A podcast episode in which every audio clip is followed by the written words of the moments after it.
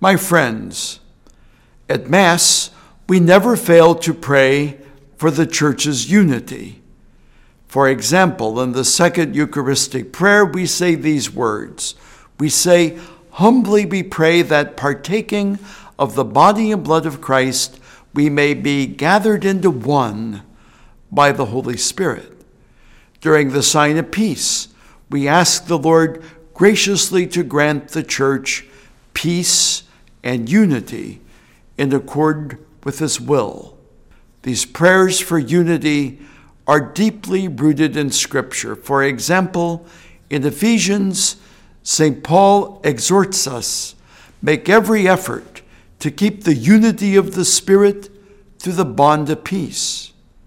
Even more fundamentally, in the Gospel of John, Jesus prayed that his followers would be one so that the world might believe.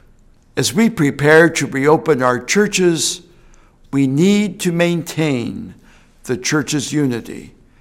Conditions will vary from county to county in Maryland and from parish to parish. Nonetheless, a path has been charted for the gradual reopening of our churches and the resumption of many church ministries. Not everyone is going to agree with everything that is planned.